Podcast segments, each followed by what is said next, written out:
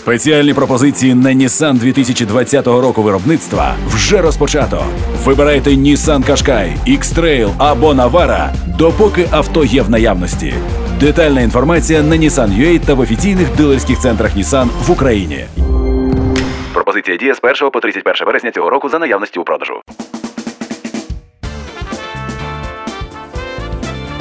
Новий вечір на радіо НВ. Дебати з Дмитром Тузовим. Справді дебати починаємо. У нас кілька важливих тем, стосовно яких багато чого треба з'ясувати. Якщо так дуже коротко, сформулюю тему наступним чином: Зеленський, і зрозуміло його команда проти олігархів, і додам ще зрадників, чи тих, кого підозрюють в державній зраді, хто переможе? Чи є рішення Ради національної безпеки і оборони України реальним викликом? Викликом цим самим олігархам і оголошенням війни п'ятій колоні? З нами сьогодні Данило Гетьманцев, народний депутат, зрозуміло, від слуги народу, голова комітету Верховної Ради України з питань фінансів, податкової та митної політики. Пане Данило, вітаю вас. Вітаю, вітаю. Вітаю на зв'язку. Скайпом з нами також Ярослав Железняк, голова фракції Голос, перший заступник голови комітету Верховної Ради з питань фінансів, податкової та митної політики. Пане Ярославе, моє вітання. Доброго вечора. І починаємо ми наступним питанням. Е, Оцініть, будь ласка, якість останніх рішень Ради національної безпеки і оборони України. Чи вважаєте ви, що вони призведуть до реальних позитивних результатів у боротьбі із тими, кого підозрюють в зраді, і олігархічною системою? Данило Гетьманцев, будь ласка, вам слово. Е, дякую. Ну, починаючи взагалі з теми програми, яку ви тільки що задали, треба сказати про олігархів як таких. У нас в суспільстві, в державі, в країні існують певні такі е, лякалки, речі про е, е, когось чи про якісь явища, які є винними у всіх наших бідах. І, зокрема, такими речами є олігархи, які люди, напівлюди, напівбоги, е, які чи існують, чи не існують, незрозуміло, але вони явно є ви- ви- винуватими у всіх наших бідах. Е, І це такий досить спрощений підхід.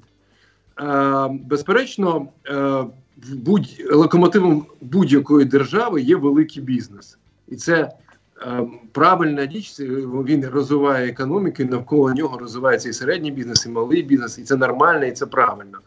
Погано, коли цей бізнес зрощується з владою, і коли доходи від цього бізнесу отримуються за рахунок преференцій, монополій та інших речей, які е, цей бізнес отримує за рахунок політичного впливу, свого політичного впливу на владу. І це, безперечно, треба.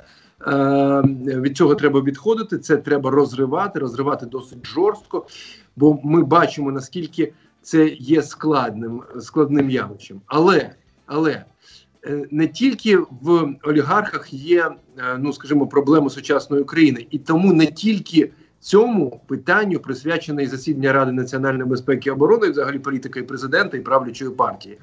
Ми е, з вами говоримо про те, що проблеми є комплексними, і не менш важливою проблемою є проблема менших е, ділків е, за своїми обсягами, але ділків, які завдають шкоди українському суспільству. Я маю на увазі тіньовий сектор економіки, який е, також е, ну, має досить негативне значення для розвитку держави в цілому. Проблема менших, І- менших олігархів. Та я зараз хочу передати слово Ну, Я, Ярославові Жел- Железняку. Е, Так, але давайте я завершу вже на, завершу свою думку. Е, Є явищ дуже багато, і ці явища є взаємопов'язаними. Ми не повинні концентруватися лише тільки на там двох, трьох, чотирьох, десяти прізвищах. Ми повинні з вами протистояти е, е, незаконній діяльності, корупції і корупції в бізнесі, в тому числі і корупції в державі.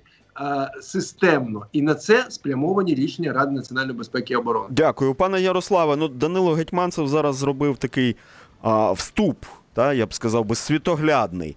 А я би просив, знаєте, сконцентруватись е, е, у відповіді на питання, наскільки якісними і продуманими є рішення Ради національної безпеки і оборони. Ярослав Железняк. Давайте я дуже коротко світоглядно. Дивіться, я б хотів би, щоб в нашій державі були багаті люди. Справді, мені дуже подобається приклад того ж Сполучених Штатів, де за першу сходинку найбагатшої людини борються або Джефрі Безос, засновник Амазона, або Ілон Маск, засновник SpaceX і Tesla. І коли це приклади для інших громадян, що можна чесно заробляти гроші. На жаль, в Україні якраз олігархія стала негативним явищем, тому що вони впливають на рішення. Тепер ми переходимо до а давайте е, я я пропоную, пане Щодо... вибачте, будь ласка. Я хочу просто я я відчуваю, що в цьому існує потреба, щоб ми роз'яснили громадянам України, що йдеться не проти багатих людей. Це прозвучало. А олігархи це очевидно люди, які використовують політичний вплив і державний бюджет для свого збагачення. І в цьому їхня відмінність, очевидно, від тих персонажів західного бізнесу, які ви щойно назвали. Ну так, щоб у нас Звич... не щоб у нас не було різночитань, так? Звичайно, олігарх він в різних е, термінологіях е, визначається якраз яка людина для свого збагачення використовує владну посаду. Давайте тепер перейдемо до рішення РНБО. От я зараз знаходжусь в рамках національного нашого туру голосу по сходу України в чудовому місті рідному для мене Маріуполь. І якраз Рада е, національної безпеки і оборони прийняла рішення щодо Донецьк е, газу. Я вам скажу відверто. Оце якраз приклад, коли олігархія Е, заробляє за рахунок влади. Був така, такий е, персонаж, як Курченко. Він досі мав вплив, напевно, на цю структуру, якщо це буде доведено. І в моєму рідному місті Маріуполь у січні цього року, коли газ у того ж Нафтогазу вартував 7 гривень, тут люди платили майже 9 і було важко перейти. От це конкретний приклад, коли одна людина, не маючи на цього фаху, не маючи на цього, чесно говорячи, ніякого стартового капіталу, стає олігархом виключно через те, що наскільки я так е, пам'ятаю, дружив з е, сином тоді е, президента Януковича. Приклад Таких при, приклад ви навели, та а ми далі продовжимо розкладати в тому числі рішення Ради національної безпеки і оборони за кілька хвилин. Вечір на радіо НВ. Дебати у нас тривають. Сьогодні з нами Данило Гетьманцев, Слуга народу, Ярослав Железняк, фракція Голос.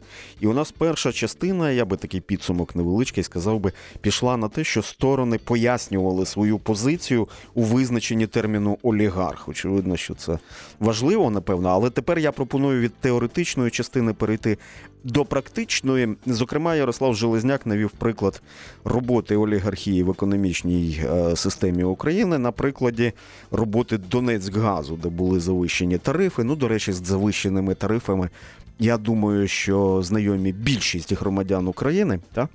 Ось е, і я наведу із свого боку теж інформацію, яка сьогодні пролунала. Її оприлюднив Сергій Лещенко, член наглядової ради Укрзалізниці. Ось що він повідомив про те, що син Ріната Ахметова, Демір Ахметов, за підсумками 2020 року купив за 2 мільярди гривень віллу на Женевському озері.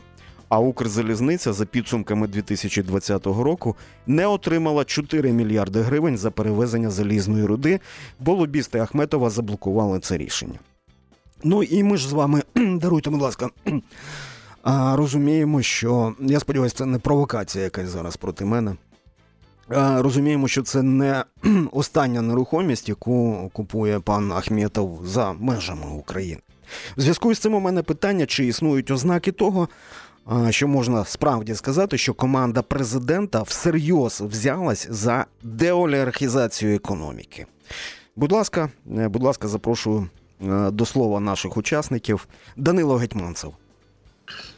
Ну е, я можу сказати, що е, ми всерйоз взялися за детінізацію економіки, власне кажучи, те, що відбувається в країні, і те за що нас дуже критикують з усіх боків, це і антиофшорний закон, це і фіскалізація, це і фінансовий моніторинг, і митні закони, і багато багато чого іншого, що ми робимо зараз. А зараз вже ми взялися безпосередньо на до виконання цих законів, тобто до того, аби припинити тінь в алкогольній галузі, тютюнові, в торгівлі паливом і гральному бізнесі, і таке інше. Так, от це є детінізація. Детінізація включає в себе частково олігархізацію, бо о, фактично вплив великого бізнесу на е, політику на державу, він має в собі також е, такі е, результатом е, тінізацію, результатом несплати податків, результатом прийняття рішень не на користь цього суспільства. І, е, власне кажучи, е, ця політика наша вона є системною і в результаті, безперечно, повинна привести до зменшення впливу великого бізнесу на е, події в державі з одного боку, а з іншого боку, е, для того, аби ми е, запровадили те, про що говорили завжди: закон один для всіх. Якщо нам вдасться дійсно цей принцип е, в, запровадити не на словах, а на ділі, то я думаю, що все буде в нашій країні добре. Е, Ярослав Железняк, ви можете реагувати, будь ласка. Да, я давайте на певних прикладах буду говорити. Це буде більш доступно до людей. Є частини е, команди Зеленського, які справді борються з олігархами. Ну, до речі, мій опонент зараз він та людина, яка просувала законопроекти проти офшорів. План БЕПС, який прийнятий, не не навіть не уявляєте, який тиск витримав комітет, і тут ми разом боролися за те, щоб з офшорами в Україні було закінчено, і це добре, і це проти олігархів, тому що вони перші по своїм каналам розповідали, що це вбиває економіку, що це вбиває малий бізнес, що це вбиває підприємництво, але ні. Податків заплатили більше, від підприємців відкрилось більше. І тут я підтримую е, і слугу народу, і окремих його членів за те, що це треба робити. Але є і інший приклад. Як я зазначив, я знаходжусь зараз в місті Маріуполь. Тут, якщо відкриєте вікна, почуєте такий запах, який йде від е, промислових виробництв. Нещодавно був законопроект, який зобов'язував першу чергу олігархів, тому що вони володіють е, великими заводами, поставити фільтри на ці труби і моніторинг, скільки викидів роблять ці труби для того, щоб ті, хто не переобладнують свої заводи, вони платили більше податків. Так, от цей законопроект, на жаль, не отримав буквально 4 е, необхідних голоси до того, щоб був прийнятий. Якщо подивитися на те, хто валив цей законопроект, ми бачимо там багато людей, які афільовані з першим е, з певними олігархами. І отут якраз а з яких приклад, фракцій? коли... Уточніть, будь ласка, афільовані з яких фракцій? Ну, велика частина коаліції не проголосувала, і згідно з розслідуванням ваших колег, говорять, що це саме якраз є системні голосування проти інтересів деяких олігархів, а при певних груп коаліції. Але тим не коаліцію ви маєте маєте на увазі слуга народу. Так, ну у нас от ми є, у нас єдина фрак... у нас єдина фракція, яка є коаліцією, це слуга народу. Це було визначено 29 серпня 2019 року. Це що стосується інших олігархів, наприклад, дуже дивна історія, коли знову ж таки на Донеччині, на Луганщині люди платять більше ніж 4 гривень за кіловат, якщо ви е, комерційний споживач. А в той же час ми дізналися нещодавно, що одна компанія, яка пов'язана з певним олігархом, паном Коломойським, викупляла за електроенергію з Центренерго з великою знижкою. Ми там менше ніж навіть те, як ми купуємо як споживачі, як ну звичайні люди цю електроенергію. І от такі перекоси, якраз, якраз говорять про те, що якщо команда президента або певні люди в команді президента хочуть боротися з олігархією, то у них є ще багато роботи. І єдине, що тут є напевно позитивно, що завжди фракція і партія голос буде підтримувати їх в цих в цій боротьбі, тому що ми якраз і обіцяли деолігархізацію в своїй передвиборчій програмі. Про ці перекоси ми з вами поговоримо вже в наступному сегменті нашого ефіру за кілька хвилин. Новий вечір на радіо НВ. І у нас тривають дебати. А ми сьогодні говоримо про останні доволі резонансні рішення, які мають протидіяти олігархічній системі а, і зраді, державній зраді країни. З нами сьогодні Данило Гетьманцев, слуга народу, Ярослав Железняк, фракція Голос. На чому ми зупинились? Зупинились на тому, що Ярослав Железняк в питанні протидії олігархам сказав, що цілком очевидними є лобіювання частини частиною депутатів, зокрема, він сказав про фракцію Слуга народу. Інтересів тих самих олігархів, як приклад, було наведено це те, що законопроект про обмеження шкідливих викидів було провалено. Не вистачило голосів. А законопроект передбачав встановлення е, фільтрів і ну, інвестування грошей в цю структуру. Простіше, щоб громадяни України дихали чистішим повітрям, що ясно, що впливає на стан здоров'я більшості людей, але цього не сталося. Ярослав Желізняк вбачає в цьому лобіювання інтересів тих самих олігархів. Ну і є такі певні маркерні голосування ініціативи. До прикладу, до прикладу, можливо, такою є ініціатива знизити акцизи на цигарки. Хоча європейський досвід і європейська практика абсолютно є протилежною. А про це говорить і просуває цю ініціативу, зокрема, і керівник фракції Слуга народу Давид Арахамія, я так розумію. І тому питання до Данила Гетьманцева. Скажіть, будь ласка, на вашу думку, чи можна бути одночасно, одночасно протидіяти олігархам і лобіювати їхні інтереси? Будь ласка. Е, Дивіться, ну якщо ви говорите про е, е, поправку Арахамі щодо оподаткування Айкоса, то ми тут точно не говоримо про олігархів, правда ж? Ми тут говоримо про е, великі транснаціональні корпорації, які ну так чи інакше перебувають в певних перемовинах з урядом і з державою щодо сплати тих акцизів, які є. Я вважаю, власне, ми прийняли абсолютно правильне рішення про підвищення акцизу на Айкоси. Так, це різке підвищення, але воно досить справедливе. А щодо прикладів конкретних е, таких рішень, я б згадав би 14% НДС для аграрних холдингів великих. І подивіться, будь ласка, як зала, крім двох фракцій, е, до речі, в тому числі фракція голос, е, підтримала це рішення, яке є ну власне відверто лобійським. Е, Тому е, я би е, ну дивіться, е, відповів би вам так: ми боремося з системою, яка формувалася не 30 років, а 100 років, включаючи систему СРСР. Ми з вами не можемо її е, перемогти в один день, просто прокинувшись зранку і вирішивши, що системи цієї немає. Е, Система, безперечно, впирається, система е, намагається відіграти, і від того, як, чи будемо ми послідовними, від, від того, наскільки вистачить нас волі, волі людської в першу чергу, і, безперечно політичної, і скільки таких людей буде в кількості своїй і в нашій фракції, і в інших фракцій, буде залежати, чи буде ця боротьба успішною, чи ця боротьба буде безуспішною. Я переконаний в тому, що ми переможемо. Я уточнюючи питання, все ж таки законопроект про обмеження шкідливих викидів. Ви збираєтесь переглядати, щоб його затвердити? Я не це не, не законопроект нашого комітету. Безперечно, збираємося переглядати. Наскільки я пам'ятаю, я його підтримував.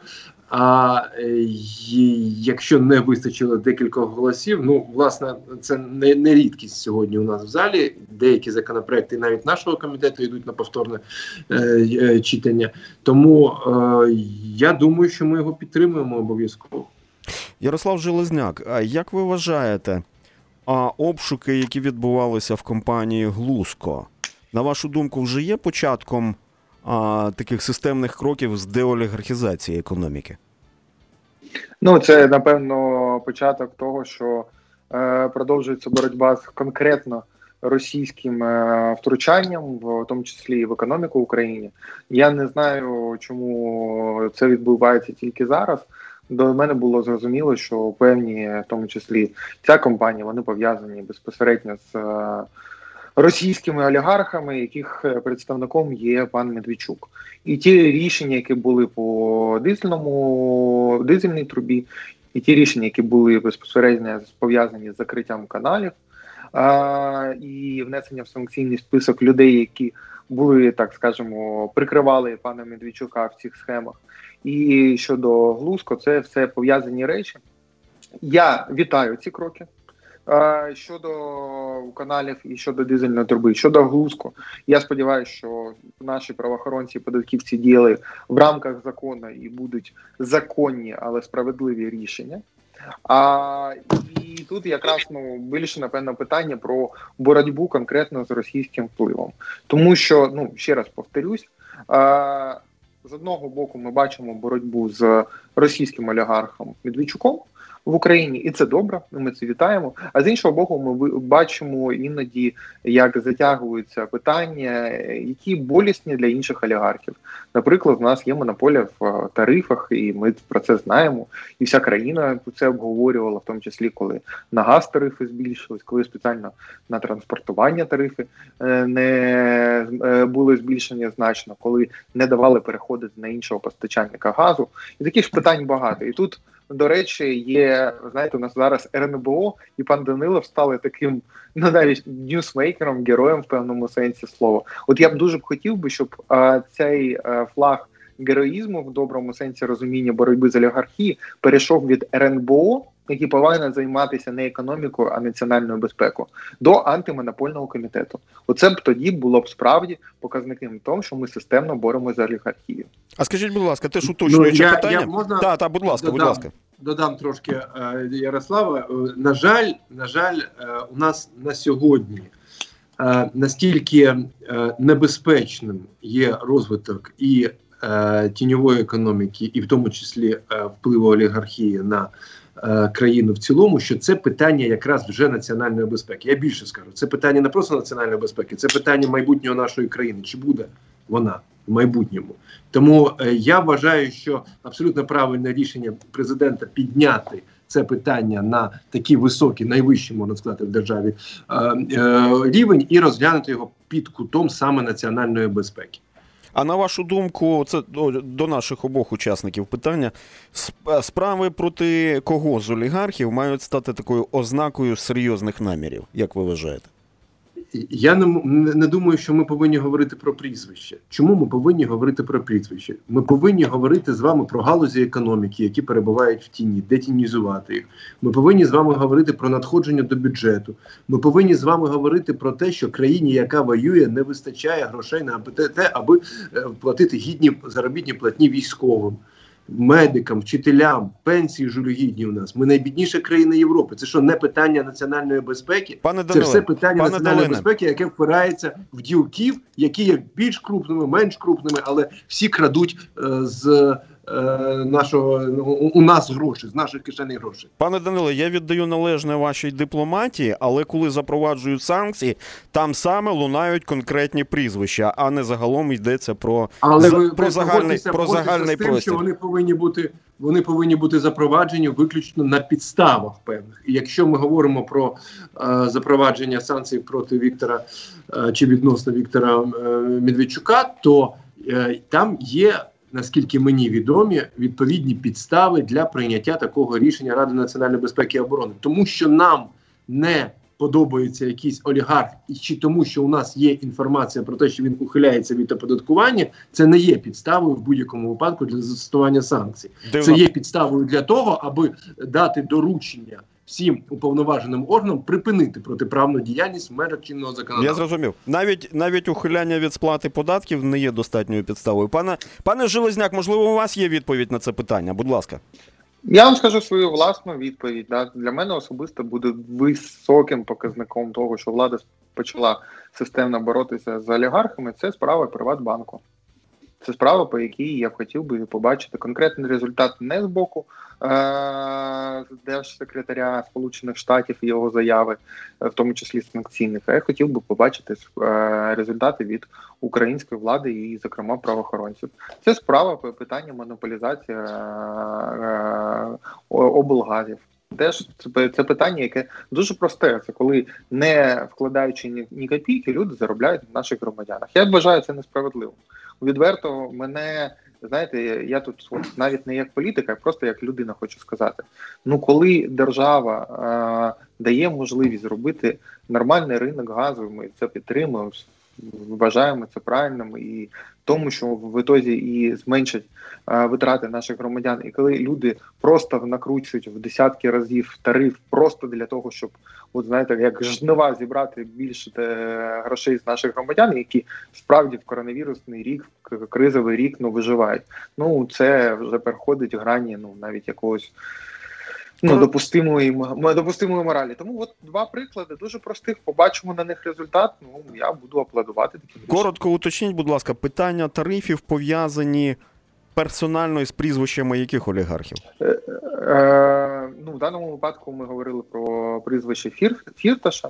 До цього по Приватбанку, ну давайте повторюю, це прізвище, це прізвище Коломойське. І ми з вами продовжимо, продовжимо нашу розмову вже за кілька хвилин.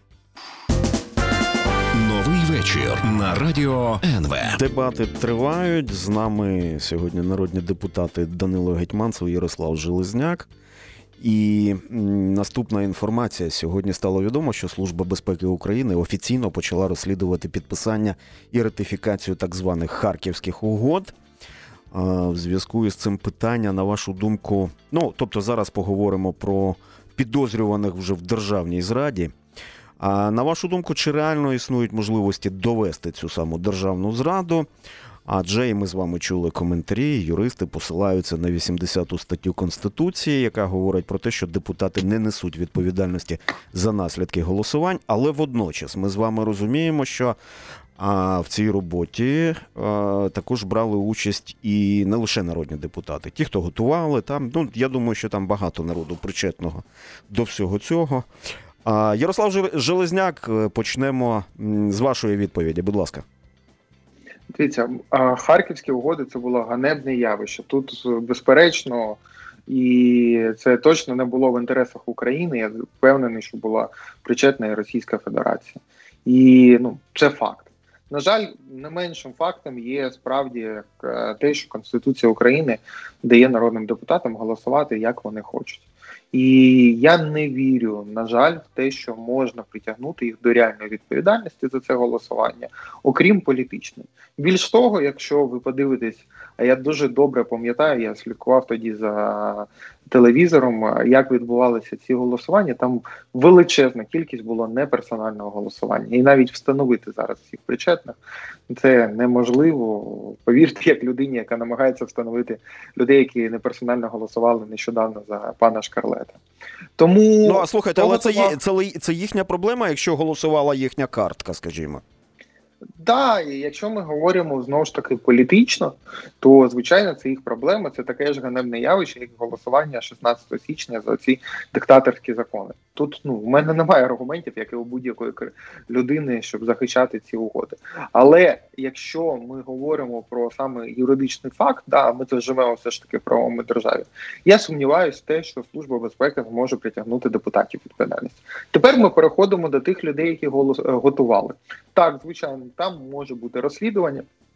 Якщо не помиляю, стаття державна зрада вона не передбачає строків давності. Якщо служби безпеки будуть факти і встановлені, хто саме був причетний, які були мотиви, яка була стимуляція з боку, в тому числі і Російської Федерації, я буду тільки вітати ці рішення, якщо вони будуть юридично обґрунтовані. Данило Гетьманцев, будь ласка, а чи ви вірите, що політики, які голосували, справді можуть бути покарані? Ну, дивіться, ми з вами е, повинні ще раз е, повернутися до е, доручення, яке було надане е, Радою нац- національної безпеки та оборони. Мова йде там не тільки про депутатів, мова йде про посадових осіб, причетних до підготування цього цієї угоди. І власне дається е, доручення правоохоронним органам, вони дали юридичну кваліфікацію е, цим діям кваліфікувавши їх, чи це був злочин, чи нема складу злочину в цих діях, і, власне кажучи, зробили притягнули вже до відповідальності, якщо цей склад злочину є. Е, Щодо голосувань в Верховній Раді, мені також здається, я погоджуюсь з тими юристами, які говорять про те, що депутат. Е, За конституцією не несе відповідальності за голосування в Верховній Раді, і якщо він іншим чином не був причетний до підписання е, цієї угоди, до ратифікації цієї угоди, то сам по собі факт голосування я б не розцінював би як дію е, кримінально карану. Е, тому е, ну е, я особисто вважаю такі перспективи досить сумнівними, юридичні саме перспективи, судові перспективи. Але давайте дочекаємося висновків Служби безпеки, висновків ДБР, висновків Генеральної прокуратури, і вже тоді будемо давати відповідні оцінки. У мене я дивлюся просто на, на час. Очевидно, це вже буде фінальне питання, мені так здається. Як ви вважаєте, у цій справі протидії державній зраді наскільки важливим є розслідування, а, що відбувалося? Та? А, ким, якщо це відбулося, було зірвано спецоперацію із затримання вагнерівців? Наскільки це важливе питання і важлива тема? Як, як ви вважаєте? Данило Гетьманцев, будь ласка. Ну, е, якщо ви говорите про вагнерівців, е, я, до речі, не зовсім розумію відношення до харківських угод, але це дійсно також важливе дуже питання. Його треба також з'ясувати. І є кримінальна справа, яка порушена. Ми заслуховували нещодавно е, керівника, виконуючого обов'язки керівника ДБР на Верховній Раді, і він підтвердив, що щодня, щохвилини. Е, Відбуваються певні слідчі дії в цій, в цій кримінальній справі. Істина е, повинна бути з'ясована без будь-яких питань. Так, так, я уточню свою позицію. Я це не прив'язував до харківських угод, я це прив'язав до питання зради батьківщині. Ярослав Желізняк, ваша відповідь. Це дуже важливо. Чому це важливо і чому от справа Вагнерів стала таким знаєте, показовим? А по-перше, це с- це спецоперація, яку готувала не тільки Україна, а за допомогою і завдяки, в тому числі і спецслужбам наших е, міжнародних партнерів. Чому це дуже важливо? Тому що е, для розуміння багато інформації, які в тому числі і наші спецслужби отримують, вони отримують за рахунок партнерства з спецслужбами інших країн. Це про довіру. І якщо ця довіра, хоч раз вона зірвана, і якщо люди, які зірвали цю довіру, не притягнуті до відповідальності, то це впливає на національну безпеку всієї держави по іншим справам. Тепер щодо конкретно справи вагнерівців, ще раз я е, дуже хотів би, щоб у нас були факти. А якщо влада доведе, що вона не причетна, ну що ж, ну тоді вони зможуть не тільки відбілити свою репутацію серед політиків і громадськості, а й серед міжнародних партнерів. Якщо буде доведеним фактом, у мене чомусь є таке переконливе відчуття, що це була спец- спецоперація, яку зірвали з боку українських українських деяких посадовців, то тоді повинна бути відповідальність, тому що знов ж таки це про репутацію нашої країни. Як встановити ці факти? Окрім діяльності ДБР, до якого у мене невелике довіра, відверто скажу, є можливість зробити тимчасову слідчу комісію на рівні парламента. Таку ініціативу ще в серпні. в Серпні минулого року мій колега, мій заступник Роман Костенко, депутат від голосу, зареєстрував за- в Верховній Раді, і зараз, на жаль, через позицію Слуги народу, а саме її керівництво, у нас це питання не виноситься в порядок денний. На наступному пленарному тижні ми будемо вимагати поставити його в порядок денний. Це була домовленість на рівні голів фракцій та груп і е, ем, керівництва парламенту, що це питання далі затягувати немає ані сенсу, ані, чесно говорячи, вже можливості. Якщо ще раз. Ця ТСК визначить і проведе своє власне розслідування, і буде зрозуміло, що там не все так, як описує засоби масової інформації. Добре, тоді всі політики зможуть це заявити і нашим виборцям, і експертам і міжнародним партнерам. Дякую. Якщо ні, то повинні бути відповідальні. Дякую. Так, це справді вже була фінальна відповідь. Я нагадаю, що сьогодні з нами були Ярослав Железняк, фракція Голос, і Данило Гетьманцев, Слуга народу. Дякую за вашу участь. Я Дмитро Тузов. Дякую за вашу увагу. До зустрічі.